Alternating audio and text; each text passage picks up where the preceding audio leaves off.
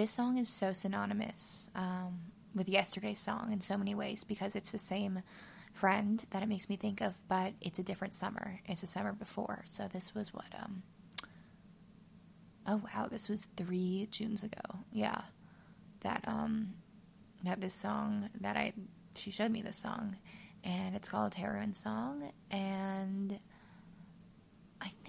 we were doing an ab workout and this song came on, like some Spotify discovery or something. I don't know. So random.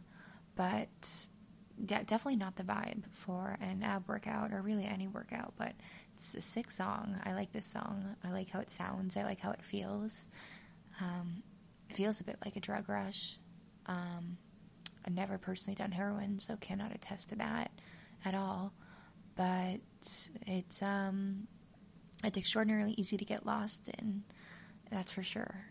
Um, and if that's how the song is trying to make make me feel, then it then it succeeds.